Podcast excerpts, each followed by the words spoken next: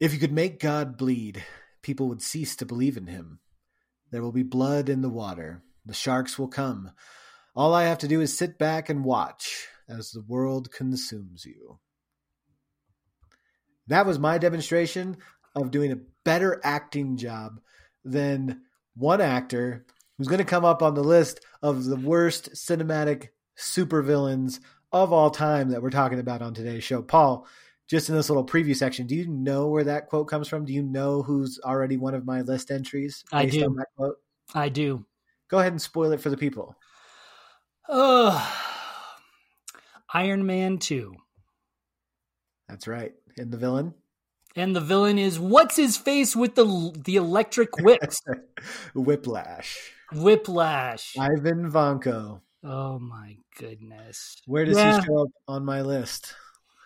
Mm, where is he on your list? Yeah, I'll let you. I'll, I'll keep the guessing game going. Okay, I I would bet you he's not going to be number one. Okay. I am guessing he is right at number three. Okay. That's my There's bet. a guess. There's Paul's guess. That's right. We're talking about the worst cinematic supervillains of all time today. And that's because we watched a film new to Netflix called Thunder Force. What's the connection between the two? Find out on the other side of this teaser.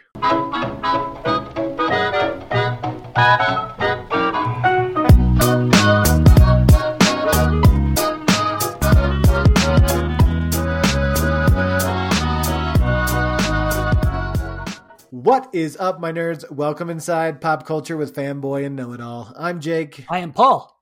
Welcome back inside our crazy brains. Just adding that unnecessary Chris Traeger pause. You're starting to feel a little uh, William Shatnerish. Maybe Shat, yeah, Welcome Shatner. Inside our crazy brains. Our crazy brains. So Paul, uh, we are we're not we're not even doing technically a hurt so good segment today, and yet it kind of feels like today is a hurt so good like consumed episode because we watched Netflix's Thunder Force, and spoiler alert, I don't think this is going to be coming hitting our top ten list for the year. I think that that's probably a good guess. This was a movie that definitely, you know, Netflix has some good stuff and sometimes it lulls you into a false sense of security that that oftentimes their their high profile products are going to be pretty good. This one stars Melissa McCarthy and Octavia Spencer, and so you'd think it would be pretty good. It is really not. It is really, really not. You can probably hear guitar strumming in the background. That's my kids. Um, you know, just making some beautiful music for the background of the show that's totally copyright free. So you're welcome for that. um, yeah. So watching Thunder Force, we're like, hey, maybe this is going to be a little hidden gem like Eurovision. Right. Right. Where, hey, it's dumb. It's stupid. It's all these other things, right? It's got the stars that they're dragging you in. And yet it ends up being a bit of a hidden gem with a sweetheart to it and some great music, Oscar worthy music, apparently. I need to go back and check the tape. I'm pretty sure that I, I called that back in that episode that I said that I don't know Husavik or my hometown should be Oscar nominated. So I'm going to go back and check that tape, especially if it wins best original song. Yeah, I think um, I think it is just your creative memory speaking, but that's all right. Hey, that's all right. What is We're truth? We're all... quote the Bible, right? We are. I think it's the central thesis of the Bible. that one quote from Pontius Pilate. Yeah, the essential quote. That is what the Bible is all about. Uh, so uh, we're we are going to talk about Thunder Force and how horrible it was, uh, but based on how horrible it was, we are like, hey, we should also talk about the worst cinematic supervillains of all time because that would be more fun just talking about that than rewatching Thunder Force. I think that's absolutely true. I'm I'm looking forward to that segment. I I hate to say this because all of our segments are really good. Right. And yet if we're really honest, then I'm they're not necessarily. And I'm looking forward to the I'm looking forward to the villains talk way more than Thunder Force. Well, that's I mean that's you know you're submarining the segment before we even get to it. I we know, can make it fun. I know what's we can make the talk fun even if the movie's not fun. Yeah, yeah, ah, it's true. God, I'm sorry, friends. Paul's Paul's self sabotaging. Paul, don't do that to yourself. You're just, an interesting just... guy. People like to hear what you have to say about bad things. well, we'll see how interesting it is. And if it if it isn't, then I apologize, and then we can just go on with life. I mean, Melissa McCarthy and Jason Bateman. There's always something to talk about when those two are together, even if it's not good. and that's kind of the case right here. Yeah. I tell you what, there, there, that's the that's the real spoiler when we get into that all that butter and ways you never want to see butter used ever. So, uh, without further ado, let's before we get to the most least important thing, and before we get to the worst movie supervillains of all time, let's talk about it. Butter, butter, butter, and Thunder Force.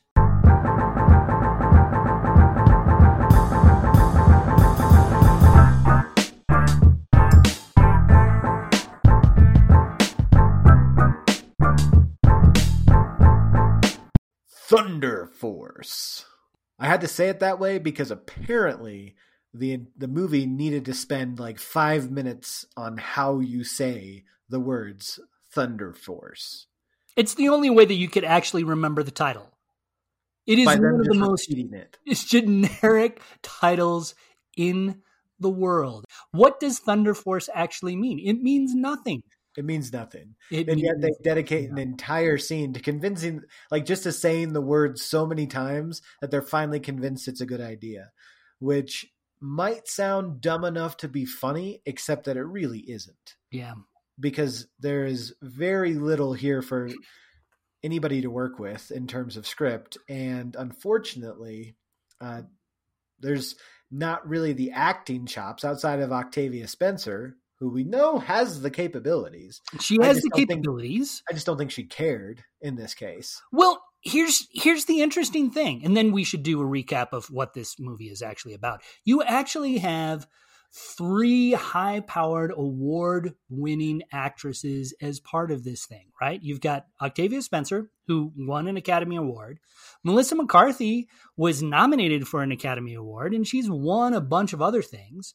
And then you've got Melissa Leo, who is in the movie as sort of this ancillary character who won for The Fighter, I believe, uh, several years back. So you've got a lot of hardware, but it doesn't really show up in the movie one little bit. Not, Not one little bit. The slightest. Yeah, we've we've got a film here that actually seemed to have kind of an interesting premise. Like, what if the world encountered a situation where a random group of people were hit by this chemical force from outer space and but that only affected those with psychopathic tendencies and turned them into superheroes. And the world had to deal with that. That's actually kind of an interesting premise right? Yeah. and could have some really interesting beyond how fun it could be to watch uh, from a superhero movie perspective it could have some really interesting social commentary to go along with it. Because of course people have done research on rulers of history and kind of found out like hey most of those rulers in history especially the really like good and bad ones that you've heard about had some of these kind of like psychotic tendencies and arrogant narcissism and other things that boy this could have been a really interesting film. And yet the description of it of this happens only psychopaths are given superpowers and some ordinary people try to figure out how to deal with that got completely wasted. Got completely wasted. It was very disappointing. And it it was what you're talking about right here is something that we may be talking about later on when we talk about our falcon and the winter soldier type of thing because you do talk there's there's this theme that that that power can corrupt right Right. So you wouldn't Absolute even necessarily need to have absolutely exactly. You ha- you wouldn't even necessarily need to have it, you know, land in the in the brains of psychopaths in the bodies of psychopaths. I mean, there may be something that turns you into a psychopath, but and I think that would have been a much more interesting movie. As it is, you just have these psychopathic killers who have these incredible superpowers. And essentially, Octavia Spencer and Melissa McCarthy play these two people who were good friends back in the day. They were good high school friends. They had a little bit of a falling out because Octavia Spencer's character was very, very smart and very determined to succeed. Um, Melissa McCarthy's character was not, as you might imagine. Um, and so they had sort of a split. But there's going to be a, a, little, you know, class reunion. And so Melissa McCarthy tries to get Octavia Spencer to attend a class reunion. In the process, she barges into Octavia Spencer's, who's, who, by the way, goes by Emily, uh, Emily's laboratory and she accidentally gets injected with all this superhero serum that turns her super strong um, and and so it, it, and it takes a little bit of the superpowers that that Emily was supposed to have. She was supposed to be super strong. Instead, Melissa McCarthy becomes super strong. Um, Emily can only become invisible now. So they are sort of bound together as this team of superheroes battling these supervillains, trying to deal with Lamborghini sports cars and you know, just just doing their shtick. So there you go. Yeah. I mean, even if they had decided to step away from all the interesting premise and social commentary that I you know, me and my pop culture elitism wanted. They had the premise for what could have been a really interesting film about um, aging and dreams and goals and reconnecting with lost friends when your lives have taken you separate ways and you know what that look what it looks like to be empowered as a middle-aged human being and um, you know something that I think some people on this show could resonate with. Uh, yeah. I'm not going to name names or anything like that. That would be rude. Uh, but even that, they sort of fit. Like, I think what really struck me about Thunder Force was how badly it botched almost every interaction between human beings in the film that just did not feel cogent to how to any of almost any of the human beings I've ever met. Like, right. like just none of the way they progress the relationships and the interactions and the human beings in the story are like, did did the person who wrote this even know human beings? Well, it does make you think of sometimes you had those exercises back in junior high or middle school or whatnot where you would each write a sentence of a story, right? And then yes. you would pass it on. That's a little like what this felt like sometimes. It was a small circle, like only four or five people writing a sentence at a time. So then it would circle back to a theme that we saw 15, 30 minutes ago. But then it would go on to something else. And it felt just really wildly uneven. Right. And what you're talking about in terms of in terms of the poignancy that you could have here the idea of these really normal looking people because that's mm-hmm. that's really what we're talking about these these are are normal looking people who are trying to do good they have these powers um, there is a certain resonance and poignancy to that that was just not developed and you know that melissa mccarthy we, she can do that when she's when she feels like it but she didn't feel like it hardly at all in this movie. And Octavia Spencer, I think, was just wasted. She felt as wooden as I have ever seen her in anything that she's been in. Right. I mean, if for for any almost anybody in this film, but I think especially jarring with her because of you know the promises there. You're like, had this been the only movie we saw you in, you, you could forgive somebody for being like that person shouldn't be cast in a film ever again because there was almost zero chemistry, emotion, connection of any kind. And yet I can still, I feel like I can come back and blame uh, Ben Falcone, the director here, sure. who also happens to be Melissa McCarthy's husband and the guy who's directed most of the films that people have disliked. Melissa McCarthy, uh, yeah, uh, which is interesting. Um, there's probably a whole lot there. But yeah, I mean, it failed on simple levels. Like even you know, motivating, like you said, there was a split in the friendship. Um, was so ridiculous based on they you know they do this whole montage where they deepen like these w- girls are like sisters. Right. one of them saved the other one from a bully and they just become thicker than thieves and tight like a family. And then one just completely writes off the entire relationship because of an innocent mistake when her friend was trying to help her. Like, right. it wasn't even like a huge mistake you know? Her life turned out just fine even in spite of that mistake, right? It was like, yes. oh, that's a, and it was well intentioned, and it wasn't even a well intentioned disaster. It was just a well intentioned speed bump, and yet it's like, oh, our whole friendship is over. It's done, and it's done. It's done, and I can never talk to you again. Yeah, and that the the whole friendship vibe. I mean, that was supposed to be the the emotional core of this, right?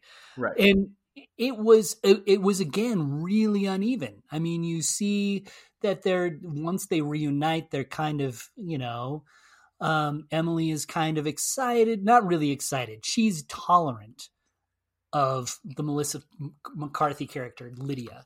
Um, they deal with each other just fine.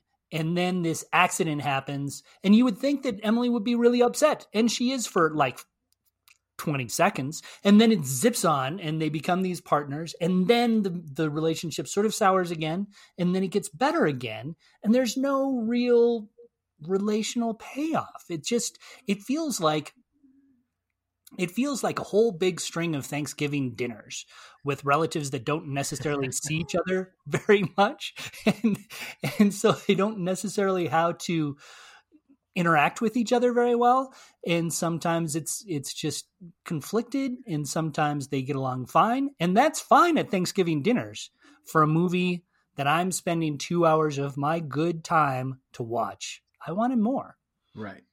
Well, so let's say we forgive it for let's say we we move past that and we say, "Okay, all right, a superhero a comedy superhero film didn't fully understand human relationships." big shocker there, right? They didn't get a whole lot of emotional payoff. What about the superhero film?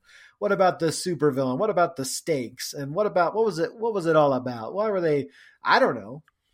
No, they give us Bobby Cannavale as a villain, who literally he's running for the mayor of Chicago. That's our big villain in Thunder Force. Is a guy, and so I was like, at first, I was like, okay, smaller scale story here, you know, local, and yet what does he want to do as the mayor of Chicago? He says he wants to eventually become president. Okay. And then what's he going to do once he becomes president? Darned if we know, Paul. the movie just leaves it right there. Here's a guy that just wants to become president someday, and happens to to be a little crazy. So we shouldn't let him become mayor. Yeah, his motivation was not great. But I do have to say that ironically, the villains were actually my favorite part of this movie. All of the villains? All of the villains. I Every thought single one. See, I thought you were suggesting us doing a terrible supervillains list because of how terrible I felt the villains were, but you're saying you like the villains. I kind of liked the villains. They are they are actually much more entertaining than a lot of the villains we're going to be talking about later to mm. be honest with you. I thought, yes, the, the king, the king character who likes to be known as the king, is a really, really not very well defined character, right? I mean, he's, but I think that that he was played fairly funnily. I I enjoyed his interaction. I enjoyed how he would occasionally kill his henchmen. You know, that, that was the one place where I was like, okay, I could if the film had this energy most of the time, this could be a decent like this film could be a decent watcher. Yes. Yes. Where he's just accidentally whacking henchmen, you know, if he doesn't quite that he doesn't quite know, but then he's trying to learn their names, but then also murdering them at the same time. that's you know that's the kind of comedic energy I can get behind. I can endorse that yeah, I did think that that was pretty funny.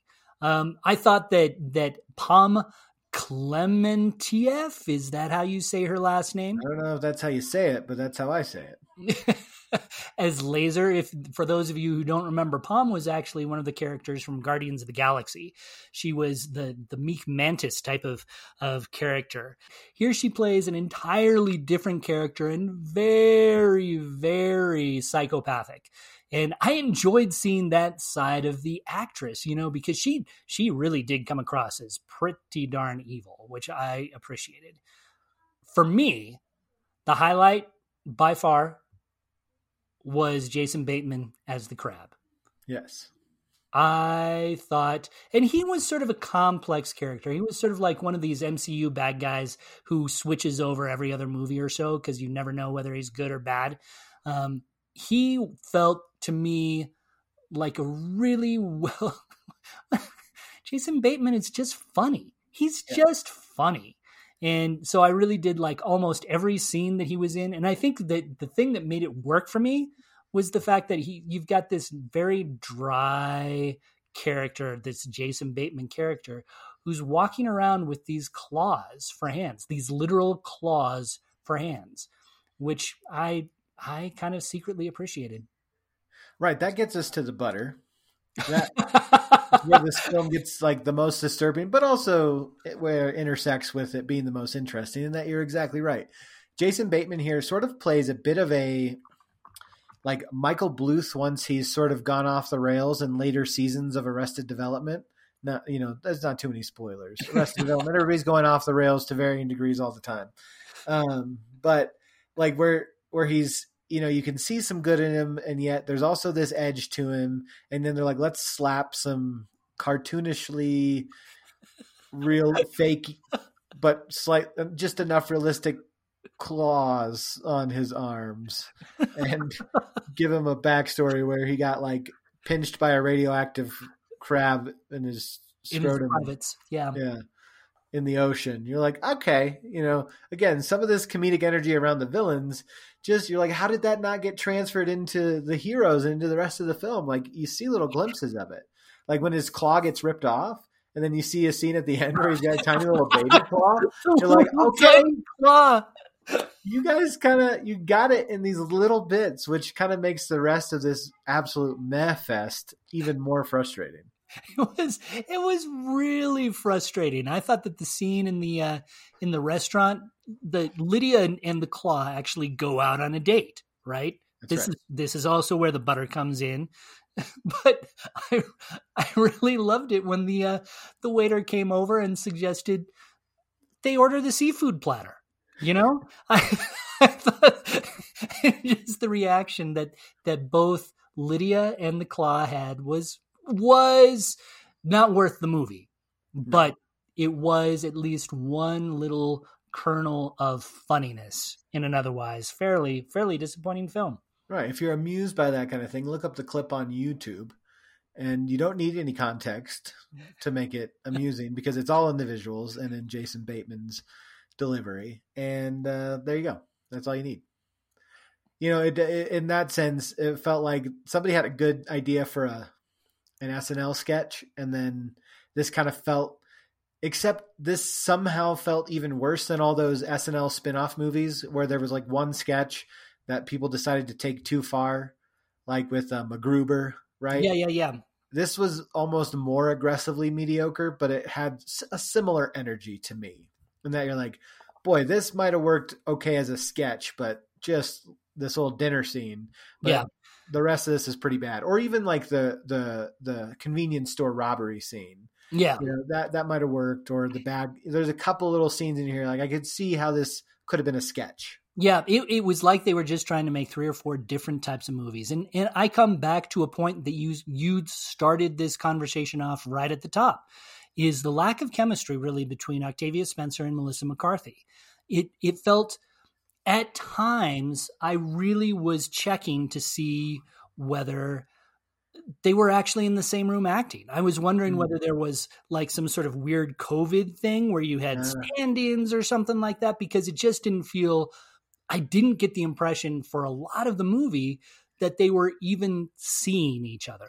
Right. And that's probably not the impression that you want the movie to leave you with. Yeah.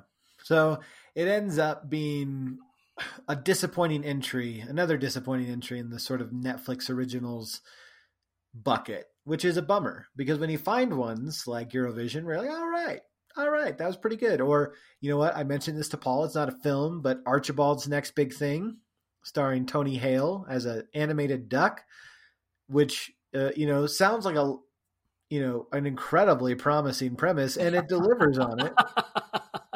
you get gems like that and you're just like all right they have the capabilities to crank this kind of stuff out.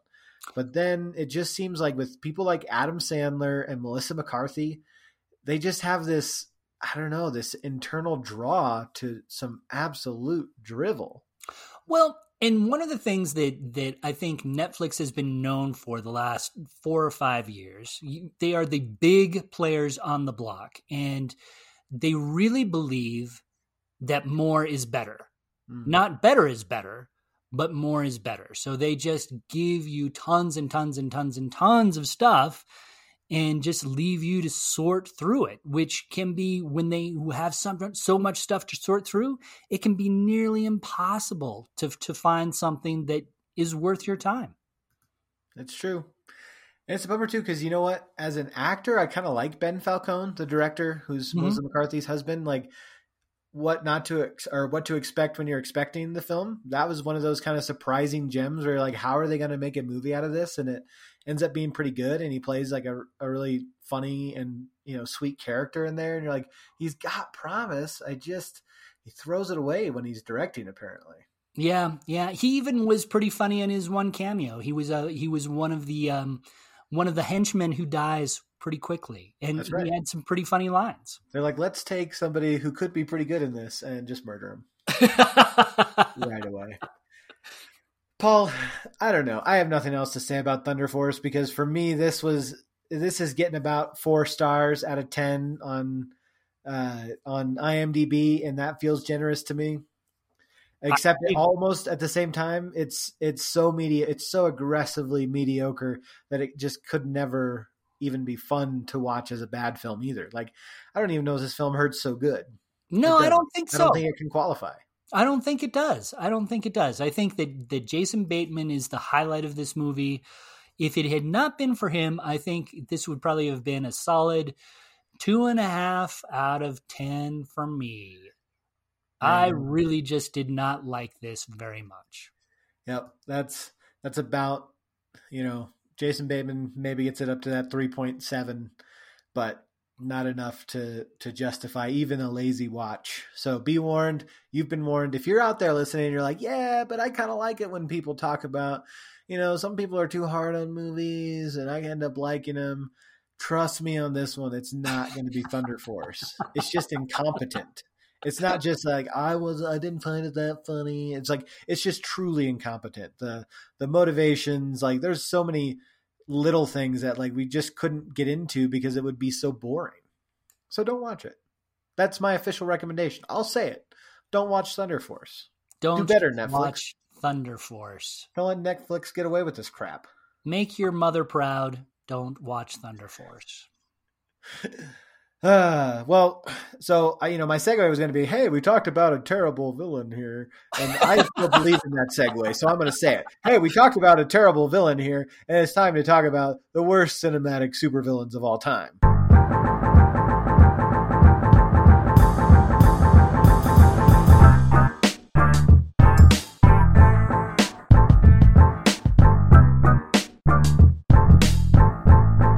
Here we are in Rank Geeks a segment we like to claim is about nerds with poor hygiene, talking about putting things in numerical order.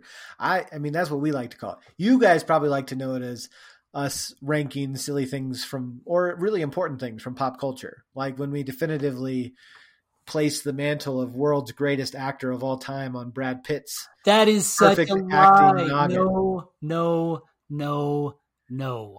You guys can look it up. No, the case you put the, the, mantle, and it was a wrong mantle for you to put. Daniel Day Lewis.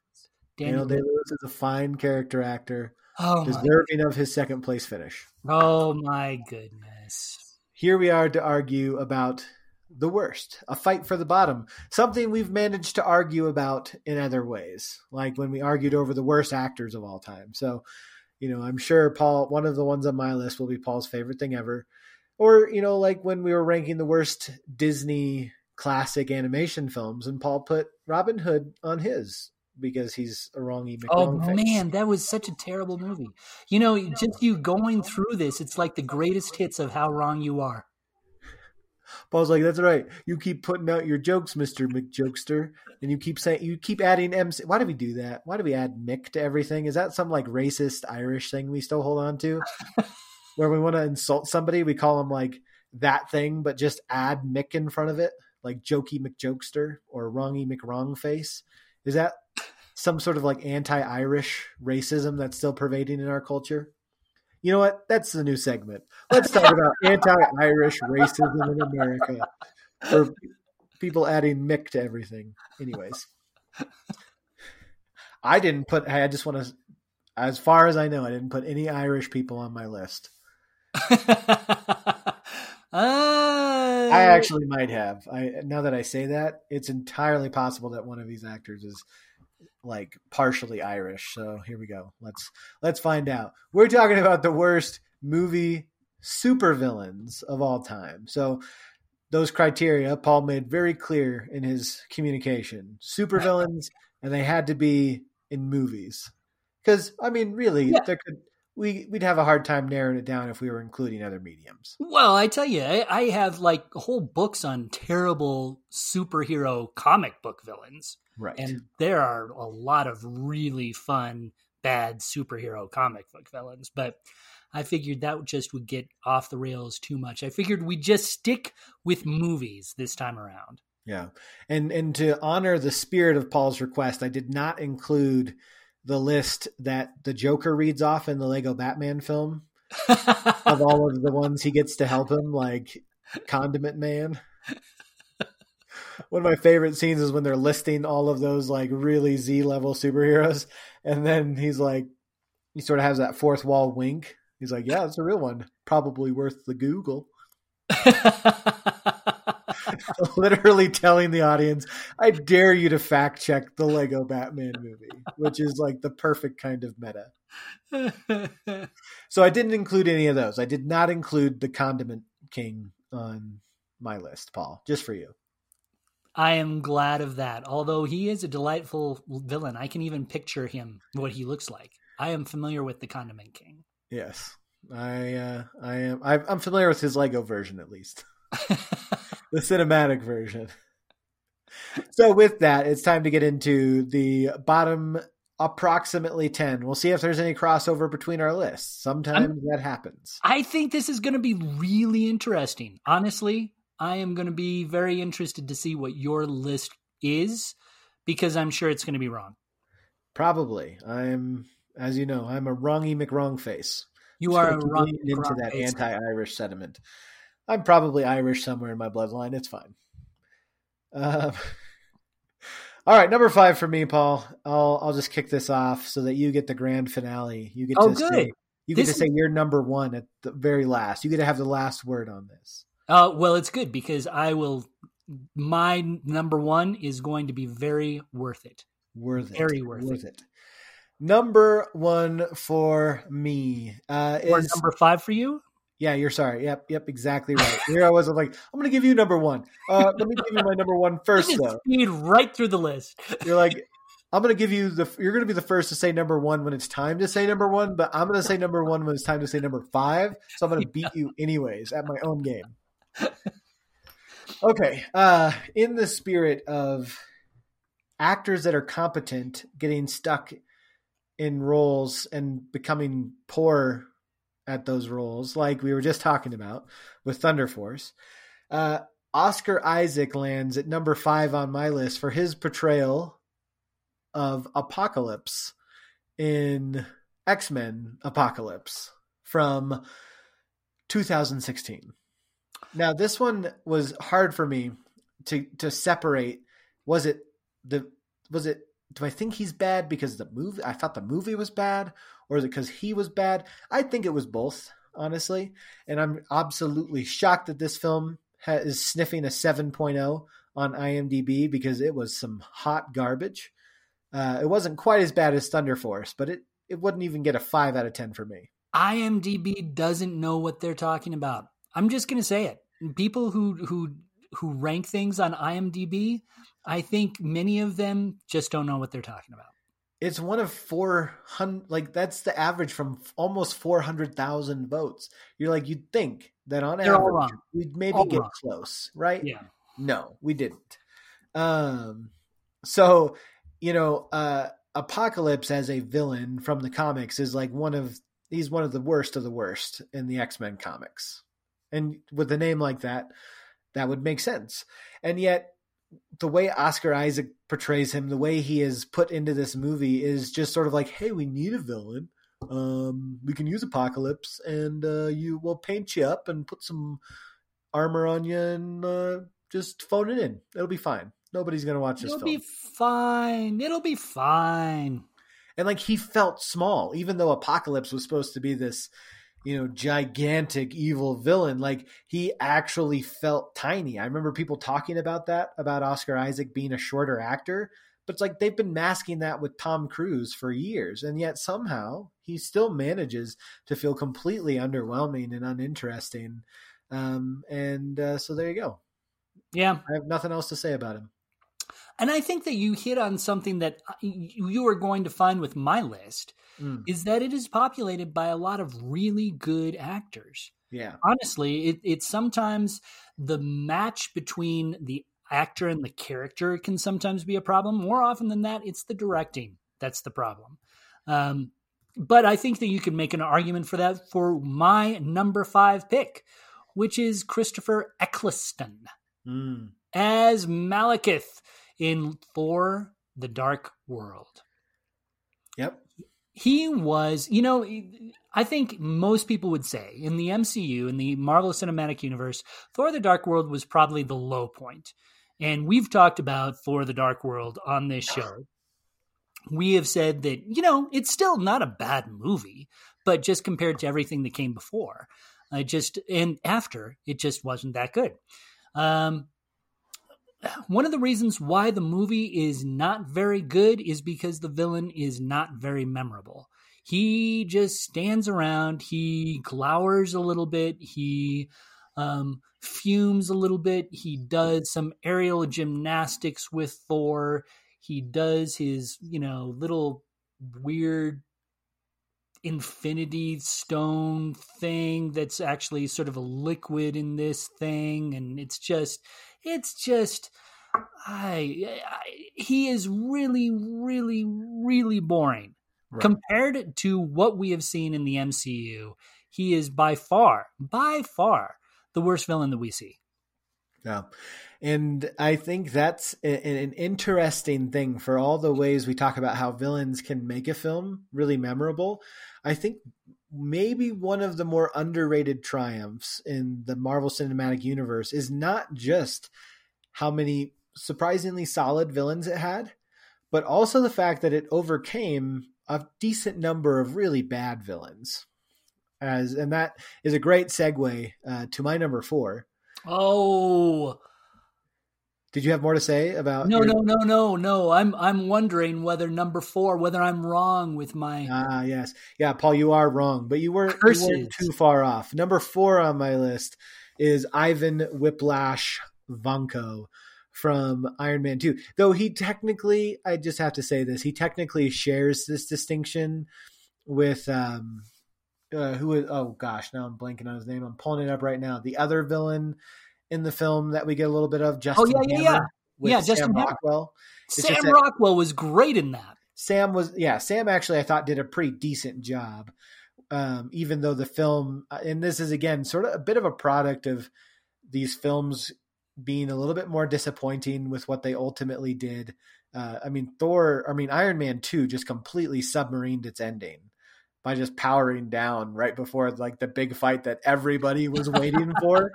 like that might be, we should maybe at some point do like worst like uh endings to films. Iron Man 2 might be up there for me.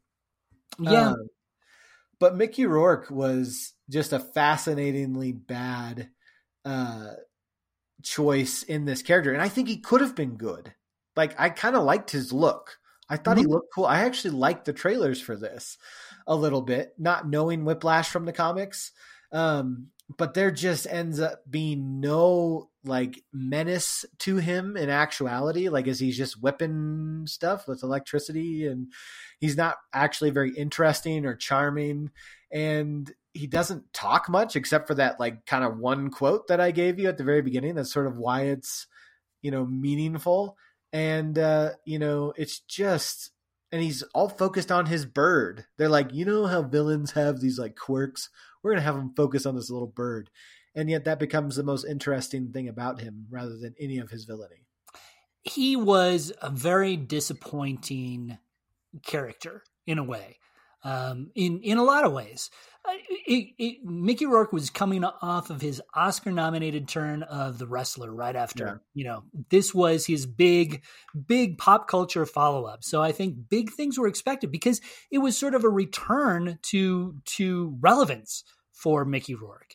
And he just turned out to be not any easier to get along with in his resurgence than he was before right? Yeah. He's always had this reputation of being sort of a mess on set. And from what I understand, this was the case in Iron Man 2 as well. Now, if you listen to Mickey Rourke, he will say that that they cut out a lot of his stuff he had a much more complex character that ended up on the cutting room floor. And maybe that's true, but it was pretty disappointing. I don't want to steal your thunder at all, but I do think that in a way, these Iron Man movies have had some disappointing villains as part of them. You know, when I think of Iron Man 3, there was uh, definitely some some letdown when the Mandarin turned out to be, you know, an actor. Yeah. So I, I, I that's where the, the the subjectivity comes into play, in that I uh, I kind of appreciated the audacity of that move a little bit more than I did with just a complete blandness uh, and not even trying something with Whiplash in Iron Man Two, where it's like at least with the Mandarin they they went for something and it did it was surprising at least to me like and it was pretty funny. And i thought it was pretty humorous and so uh and you know it was really a movie that really ultimately was supposed to be more about tony stark himself right than anything else and so for that reason i think i forgave that yeah. a little bit more and again there was more ben kingsley was way better playing that role like even if you didn't like what that villain meant for motivation or whatever else, Ben Kingsley was super entertaining. Yeah. And made yeah. for a pretty fun turn, regardless yeah. of what you think about the like movie decision. And I think And that, that's where Whiplash, like the movie decision wasn't good and the performance wasn't good. And so it was just all bad. It was all bad. Yeah, I think that that's true. Um, number four for me, Hector Hammond from Green Lantern. 2011. It feels like it was like several lifetimes ago that Green Lantern came out. Uh, but it was played by Peter Sarsgaard, and uh, essentially Peter Hammond is this guy. He's he's Green Lantern's um, arch enemy in a way, where Green Lantern can conjure things out of this green willpower, essentially. Um, Hector does it through this yellow fear type of conduit. Um, in the movie, his head, and I don't know anything about the comic book character, so maybe this is the what what happens. But in the movie, his his head just starts swelling into very embarrassing proportions, mm. and it becomes very awkward. And there's many jokes made about what shape the head is turning into. Um, it, it, the the whole character just felt like he didn't have any motivation at all, at all. Really, he yeah. just felt a little bit. He just felt a little bit sad to me, and that can be a good place for a villain to be. But in this way, in in this movie, it felt sort of sad and pathetic. Um, I, and he just he just felt I don't know. It just he wasn't a villain that you could you could embrace on any level. You couldn't love to hate him. You couldn't secretly root for him. he was just kind of slimy and he just yeah. wasn't very much fun to watch. And I think that's the thing about villains. Good villains, they need to be fun to watch. Right. I mean, that's why, um, you know, No Country for Old Men, that like all the best scenes, some of the best scenes in that film are inhabited by the villain because he just chews up the scenery and with his delivery and you know the way his menace grows throughout the film is just you're like you're completely absorbed in it even though it's horrific and man you're right. Hector hammond when you see images he is truly horrific and yet manages not to convey any of that through yeah. the film. Yeah. And and is very forgettable. And that ended up for me not everywhere on my list but you'll see this sort of start to play out later on in my list. Like that forgettableness is is really like a cardinal sin uh, I think in these. Like at least do something. Again the Mandarin. Do something interesting. Find something in the character even in a bad film. You know fi- in Iron Man 3 is not a bad film but even in a like find something in there to have fun with and you can make a bad villain kind of interesting like the Mandarin. Yeah I, I um, think the key to to doing really good villainy is to really enjoy being a villain. And the the Peter Sarsgaard just didn't look like he was having fun. Number three for me is back in the MCU, but uh, to Paul's dismay, not Ivan Whiplash Vanko. No, it is Ronan the Destroyer. Oh, Guardians of the Galaxy. Most people forget about Ronan the Destroyer. Sort yep. of, he's in. He's very much squarely in there. I remember him personally because shortly before Guardians of the Galaxy came out, my wife and I got into a canceled show called uh, Pushing Daisies, where the actor Lee Pace played a very fun character who has this unfortunate power of anything any human he touches can be killed you know by his touch. And so he's got to figure out love and life as uh, a baker who can't touch people without killing them. And and he's very delightful in that role as this you know uh, accursed and you know maligned much maligned character. And yet ronan the destroyer is right up there amongst the worst. And in my opinion the second worst MCU villain out there, and that you're wow. Guardians of the Galaxy in the way it talks about Ronan Destro- the Destroyer is like, oh, this guy, he just he just genocides everybody. He's a genocidal genocider. you know, this guy's gonna be terrible. He's gonna be the worst. And yet, not only do they not give him much screen time in Guardians of the Galaxy, even the screen time they do give him, you're like, did they just like smear some blue paint on him? And like it doesn't even look as good as the Blue Man Group in terms of how they did the look of him. And he's got a hood on, and he smashes one dude's head with a hammer, and we're supposed to be, like, oh yeah, this guy is a genocidal genocider. We get it. And uh, boy, he is wooden. Like every line he delivers, is, you're like, that's a piece of pine, that's a piece of oak, that's a piece of uh, maple, and even that would be more interesting because there's character inside of Wood. Uh, there's no character inside of Lee Pace's delivery as Ronan the Destroyer. And that's so fascinating because Guardians of the Galaxy is such a colorful and energetic film. So for yeah. a villain to be unironically completely emotionless and colorless and flat, like really is weird. You forgive it because the rest of the movie is so much fun. Yeah. But man, he's bad.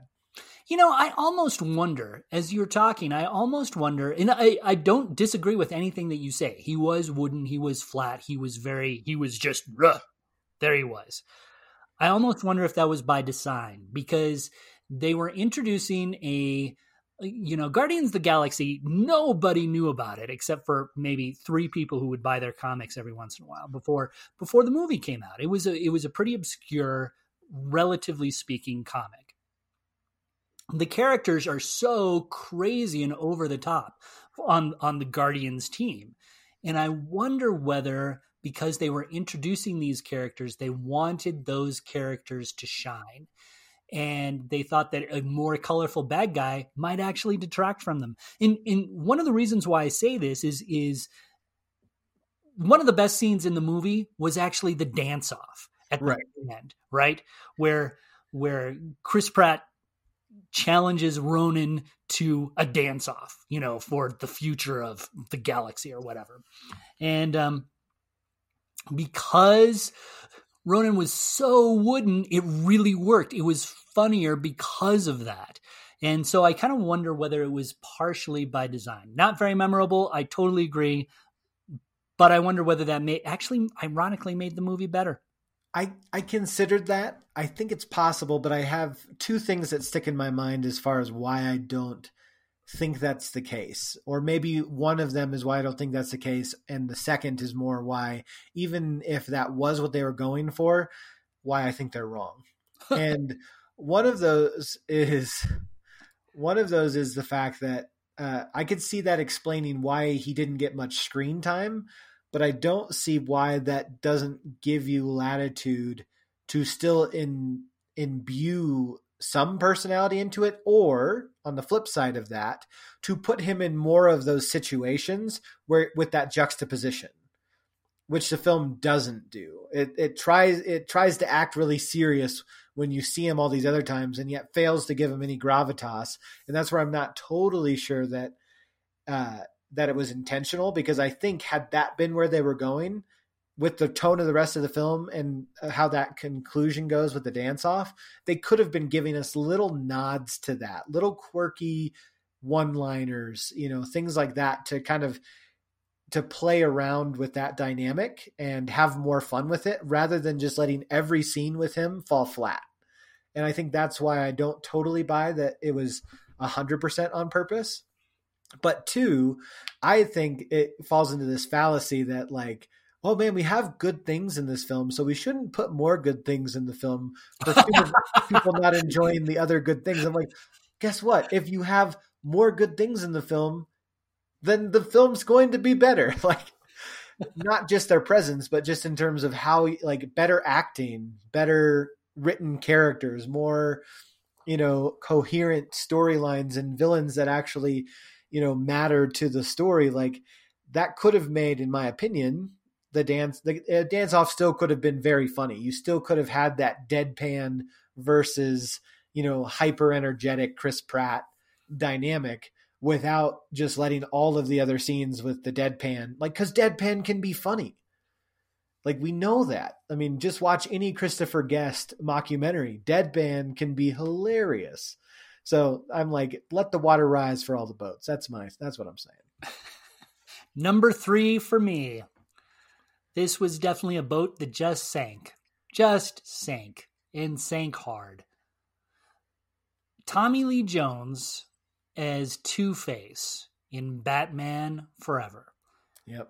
Now, Granted, I would have really liked to have put Jim Carrey on this list as well because Jim Carrey was super annoying in this particular movie. But I'm going to go with Tommy Lee Jones because at least Jim Carrey, he was doing his Jim Carrey thing as the Riddler, right? He, he was. was manic, he was weird, he was just doing that stick that he does so well.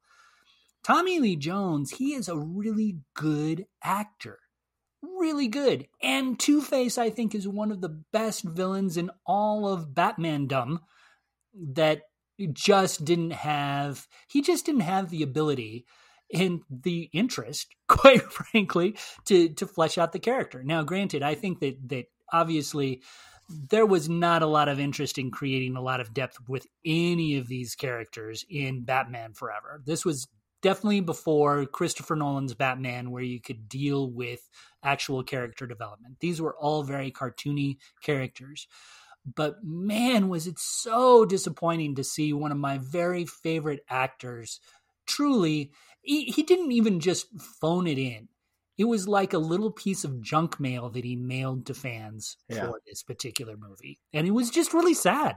No, that's a great point. He you could tell he didn't want to be that character. He wasn't willing to let himself go all the way to be to have the type of energy that needed to succeed in that version of the film. Not to your point. Now that is a great film, but Jim Carrey had the energy and the willingness to be completely ridiculous so that even if you're annoyed by his character, even if it wasn't the perfect iteration of that character, which clearly it wasn't, he went for it, right?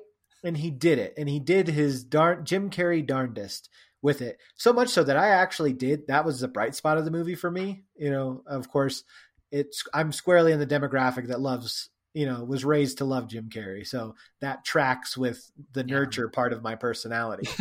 um, and so, but I, I, agree with your point that Tommy Lee Jones can be really, really, really good, and that really, really, really good serious actors can and do uh, and have shown their willingness to be completely insane and oh, with ridiculous roles. I mean, absolutely. that just brings us back to why Brad Pitt is the greatest actor of all oh time. Oh my god. he can do the serious, no. he can do the dramatic, he can get no. the Oscar noms, and yet no. that he can go and be the most completely ridiculously stupid characters like uh, Burn After Reading, his character in that. Like you you've seen Burn you After me, Reading. Do you right? want me to leave you alone for a little while? Just to just to do whatever you need to do to This is your... now the Brad Pitt podcast.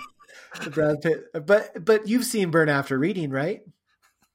You cannot deny the level of manic, stupid commitment that Brad Pitt brought to his character in that film. Like he absolutely goes for it.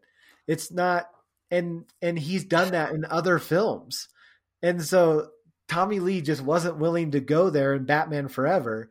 And that's what sets, you know, that's why he can't be the GOAT because he's not willing to do the things. Whereas Brad Pitt can take any character and he'll go for it, even if it's not the best movie ever, even if it's not the best written character. Brad is going to give all of it every single time to that character. You're my boy, Brad. You're my boy. And and Paul, that's a great pick. Tommy Lee Jones, Two Face, Batman Forever, terrible villain. I'm just going to shake my head, sadly. Silence. How does it become always about Brad Pitt? Always about Brad Pitt. Who is who is probably an above average actor. And that's about it. So yeah. on to number two for you. Definitely editing that out. number two for uh number two for um yeah, number two for me. Yeah, that's right. Yeah, yeah. Yeah. I'm next.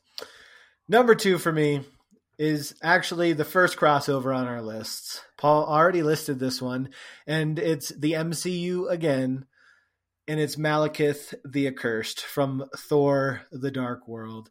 Paul, how how did he land so high on my list? Because to quote you from earlier, utterly forgettable. I honestly could not remember or tell anybody who the villain was in Thor: The Dark World. Like I would have probably been like, it wasn't Loki like kind of acting up in that one again, and it's just kind of like causing more issues, right? That's kind of the thing in that one. No clue, zero clue. I could. I think it came up in either our show or in a conversation we had around our show where you were talking about rewatching, yeah, the MCU yeah. films, and you got to Thor: The Dark World, and you were reminded of how bad the villain was, and I was like, I don't even I, like who's the villain. I don't remember who's it is there a thing is there a it's loki right and paul's like no there's there's a villain and he's got a name and he's the whole thing and they used a doctor who actor and i was like i yeah. zero remember i cannot think of any other mcu villain more forgettable because this is literally the only one i couldn't think of he was just so bad and i think that the, the thing about about villains is if you're going to take over the world mm-hmm. or the galaxy you know, you should make it memorable for your poor little victims, right? I I sort of got the feeling do us a favor. Exactly. Exactly. Make us make us fear you. Make us hate you. Let's not have you take over the world and just us say, "Wait, did did, did you just take over the world? What what just happened?" You're not my king. I didn't elect you. yeah.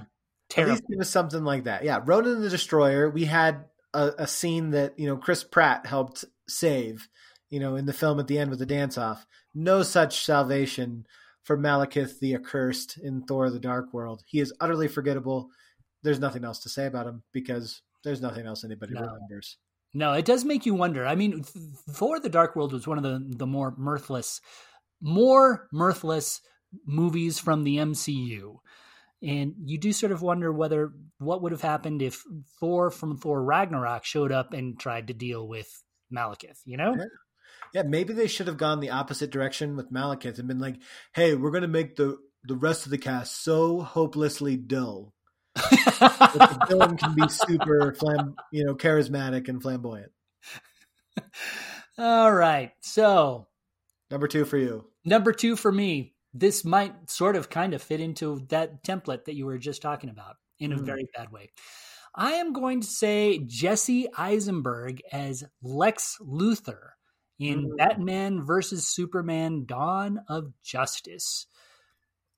I I just had to put him on here because I found Jesse Eisenberg to be a really annoying Lex Luthor.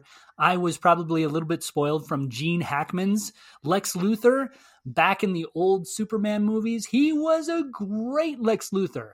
Jesse Eisenberg was just sort of I don't know. He felt like about three different characters rolled up into one. He had hair for most of the movie. He was really skinny and whiny and I just I just didn't like him very much. And here's the topper.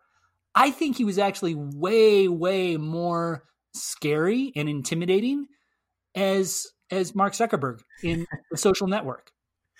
Yes, I mean and that's partially because Mark Zuckerberg is one of the world's worst real life supervillains, but he couldn't be on our real list. Uh, very boring as a supervillain, Mark Zuckerberg, and yet somehow Jesse Eisenberg made him more interesting than Lex Luthor. No, he he's absolutely in like typical Jesse Eisenberg fashion. He's very petulant. Like whenever Jesse Eisenberg tries to be bad, he just comes off as petulant. I think that's just a Jesse. I don't think he can escape it. He can be mildly likable when they try to make him likable as like a quirky loner who's mildly irritating, and so you can kind of love to hate yeah. him even though he's a good guy, like in uh, Zombieland. Yeah, right. Yeah. You know, where you're like, yeah, I'm, I'm kind of like seeing you get chased by zombies. He's you know? kind of geeky. He's kind of goofy, and but you kind of like him, right? Yeah. Even if he is a little annoying. You're like, I, am okay with you getting chased by zombies and barely surviving. That's about the level I can stand you as a as an actor and and so yeah, he comes off as so petulant as this Lex Luthor character, and now I'm using the word too much, and now I don't remember what it means. Um, it means childishly sulky or bad tempered, and uh, yeah, that about sums it up. He's just irritating, not yeah. menacing, well, and not interesting either. And and that really does. And this may have been an acting decision by by Eisenberg, but he the the word petulant because I really do think of him as just sort of this little spoiled man child who could have stood a spanking or two when he was younger, you know? And mm. he just needs, I just think he just needs a little tough love. Number one for me comes from a film we've randomly talked about recently.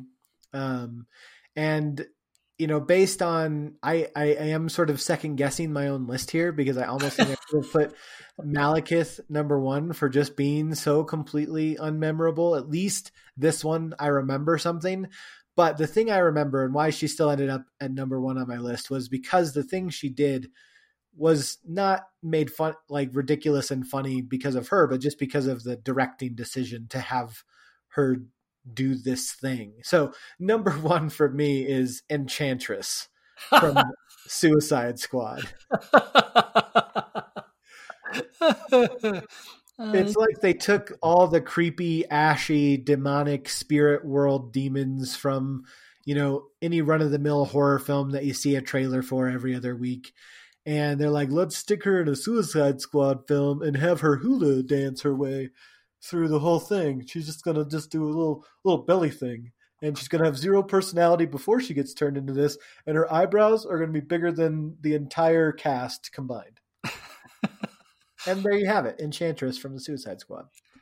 Yeah, you know, Enchantress was a really, really weird bad guy, and and to be honest with you, she almost made my list.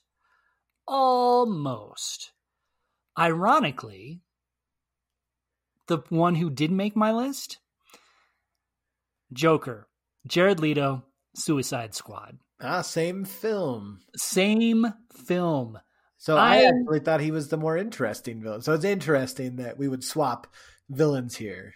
Yeah, you know, I think Enchantress, she was totally, completely forgettable. I totally agree with you. Although it does seem like when I when I recall the movie, she did have sort of an interesting backstory, I guess, a little bit. You know, before she turned into Enchantress, I found her kind of interesting. Well, that's um, where for me, I ended up bumping her up there because I thought the performance was pretty bad. With something kind of like the rest of Suicide Squad, there was promise, there could have been something there, yeah. and yet the performances weren't good, the writing wasn't good, the script wasn't good, the pacing wasn't good. I found her to be similar, like kind of an interesting premise, but very wooden delivery. Yeah. And just didn't do anything with the role and then really couldn't do anything. She couldn't do anything with the human side of the role, and then she really couldn't do anything with the enchantress side of the role. Yeah. And, it was just like remarkably bad on top of that. So it was like at least with Ronan the Destroyer or Malekith, like, you know, they were bad and wooden on one, bad and forgettable on the other, and bad and just completely bananas, forgettable and yet ridiculous all at the same time. So well, and I think that that you do have these villains. You can have a bad villain, a badly played villain in a good movie and that sort of slightly redeems the performance, right? Sure. The Enchantress had no chance because she was a bad villain in a bad movie. Yeah. And a bad, a bad performance and a bad villain for a bad villain in a bad film. Yeah, you, the the only thing I really remember about Enchantress at all is just her makeup, right? That yeah. that's about it. Jared Leto's Joker, I remember way way way too much. I found his characterization to be utterly and completely annoying which you would think would be an effective bad guy, I guess, because you hate him so much. But I don't think they were going for that hate that I feel for the Jared Leto Joker. I just, I wanted Batman to break his no kill policy in, in when it came to Jared Leto's Joker. I just never ever want to see him on screen again. Ever. Ever which gets back to our our Justice League conversation, right? The the uh, Snyder cut. It's fascinating um, because to me, I'm going to be honest with you. I'm going to shoot straight with you here, Paul. That sounds a whole lot more like your Batman fanboy coming through and and just being like this isn't this this can't be Joker than it actually being that bad. Because let me present a counter. Oh my goodness, he's no Heath Ledger. I'm gonna say that right here. I am not advocating that he is a good supervillain. However, I thought that his Joker combined with uh, Margot Robbie's um, Harley Quinn was actually the most interesting thing in the entire movie. Like the interplay that they showed mostly through like flashbacks or flash forwards or flash psychoses, depending on how you want to you know, that Harley Quinn had, right? About the life she wanted and felt like she was, and, and his grooming of Harley Quinn as portrayed inside the Suicide Squad, I actually found to be the most compelling thing, and found this this jo- that version of Joker to be compellingly creepy in a small way. It didn't really get borne out, right? They kind of wasted that potential. But the moments that it was there, and we saw those flashes of him being looking, you know, being a husband and a loving family man and stuff like that, and then yet then the flashes of his grooming of her in the real world and what he was really doing.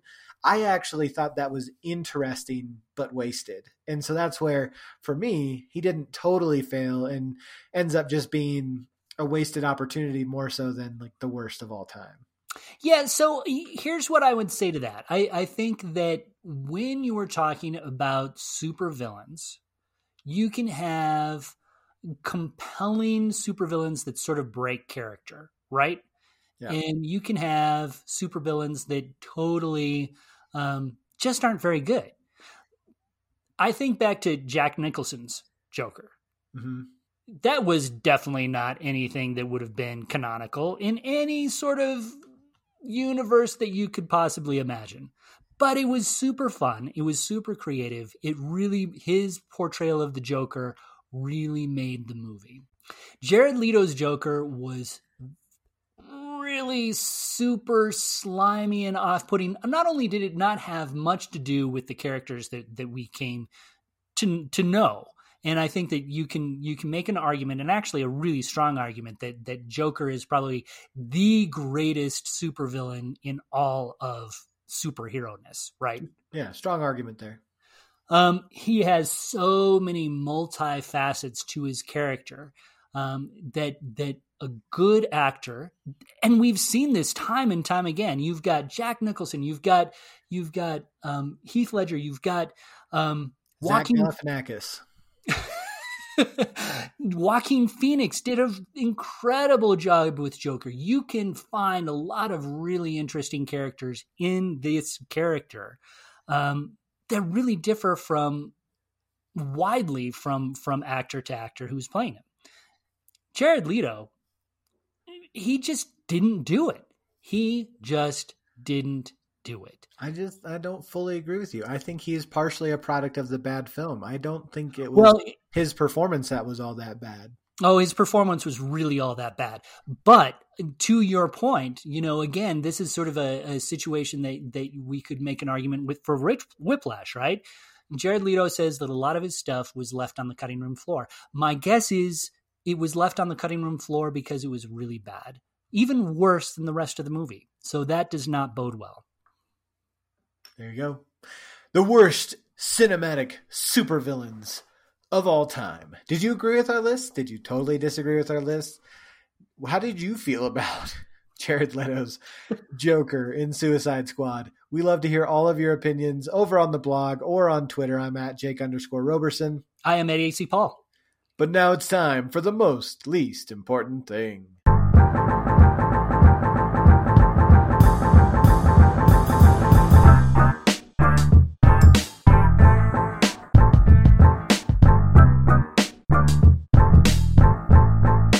We've arrived at the most least important thing, the way we love to wrap up every single little show of ours before we usher Paul off into that good night. Paul's got stuff to do. And so here we are, and the most least important thing, speeding along speedily, as one does when they're speeding. So, most least important thing, Paul, I'm going to kick us off because there's a little bit of a tangent for us. All right. The last segment, and that mine is Batman related.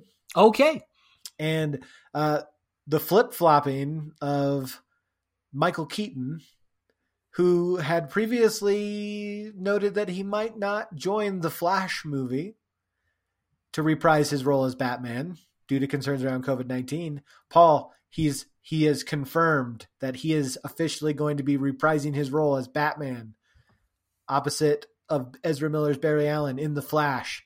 Michael Keaton is Batman. He's back and I thought, you know what, that's worth that's worth celebrating.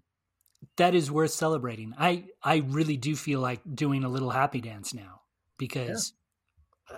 I, I tell you, Michael Keaton, he is just. I don't know whether this is just me.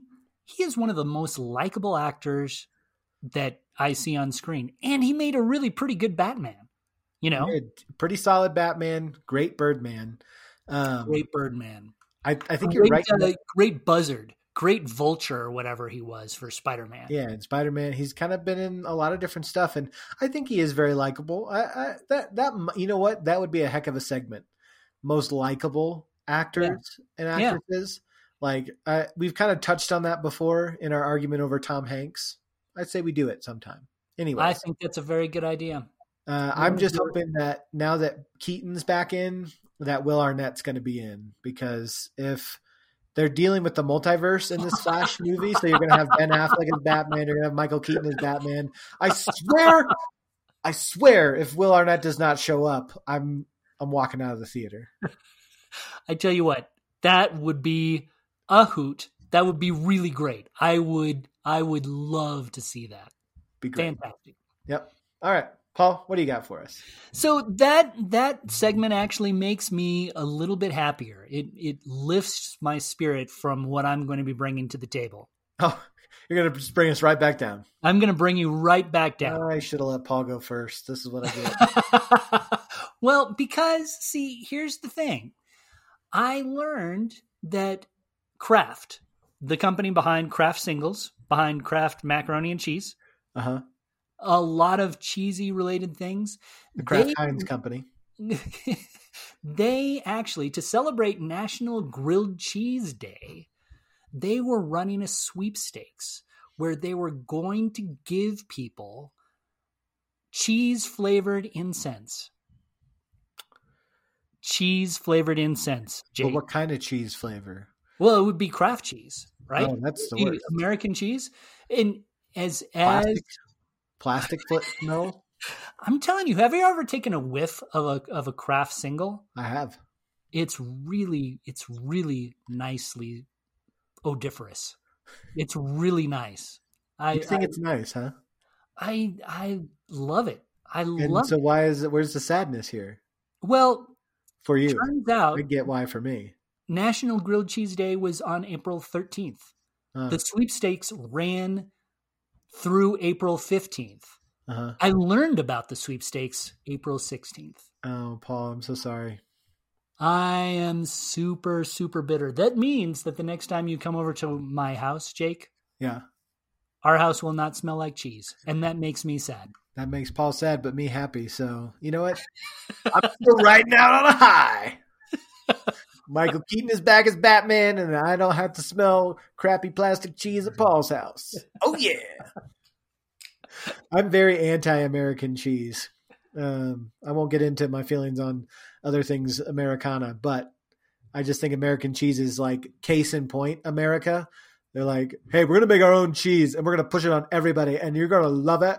And and, and then people with taste eat it, and they're like, "This is a pretty garbage cheese." No, no, no, no, like, no, no, It's the best. It's the best cheese. It's American. No, we cheese. gotta we gotta rewind here because I used to feel like you did about Kraft American cheese or just American cheese because it's not really cheese. Let's be honest, it's not cheese, but it really melts well. I our cheese melts the best. It doesn't taste good, but it melts it, so good. When you put it, here's the perfect recipe. You're right. It is meltable. So you Great. for a grilled cheese. You know sandwich, what else is meltable? Wax. Here's what you do. Here's what you do, Jake. Uh-huh. You have two pieces of cheddar or Monterey Jack. Uh-huh. One yeah. piece of very meltable, very tasty American cheese to hold it all together. It makes the perfect grilled cheese sandwich. Perfect. You know, what, you know what's a more meltable uh, a, a cheese that's equally meltable and better flavor? Munster. Oh, I like Munster. Yeah, Munster is really great. Do the Munster in that grilled cheese, and you know, thank me next time. Yeah, no, Munster. I've I've had Munster. It's really great. But and guess what? It also melts. But there's really something well. about that tangy, that tangy American cheese. It's not tangy. Oh, it's so good. It's so good, Jake. So good. Uh, oh, there you have it. Never trust Paul's food opinions. If you take nothing else away from this episode, just take that. That's it for this episode of Pop Culture with Fanboy and Know It All. Clearly, there's nowhere else to go but down. So we're going to cut it off till the next episode when we've reinflated ourselves and can at least deflate to a low point again, like we do on every episode. That's what we like to do here inflate our egos, deflate them by the end of the show. That's, you know, something like that. I don't know. That's that's what I'm saying. I just need to stop talking because there's nowhere else. But I can't say a single other word that's going to make this thing recover from Paul singing the praises of American cheese. So, are you saying um, that your ego is sort of melting? It feels like it right now, out my okay. earballs. So, without further ado, I'll say sayonara. We'll catch you on the flip side. Bye.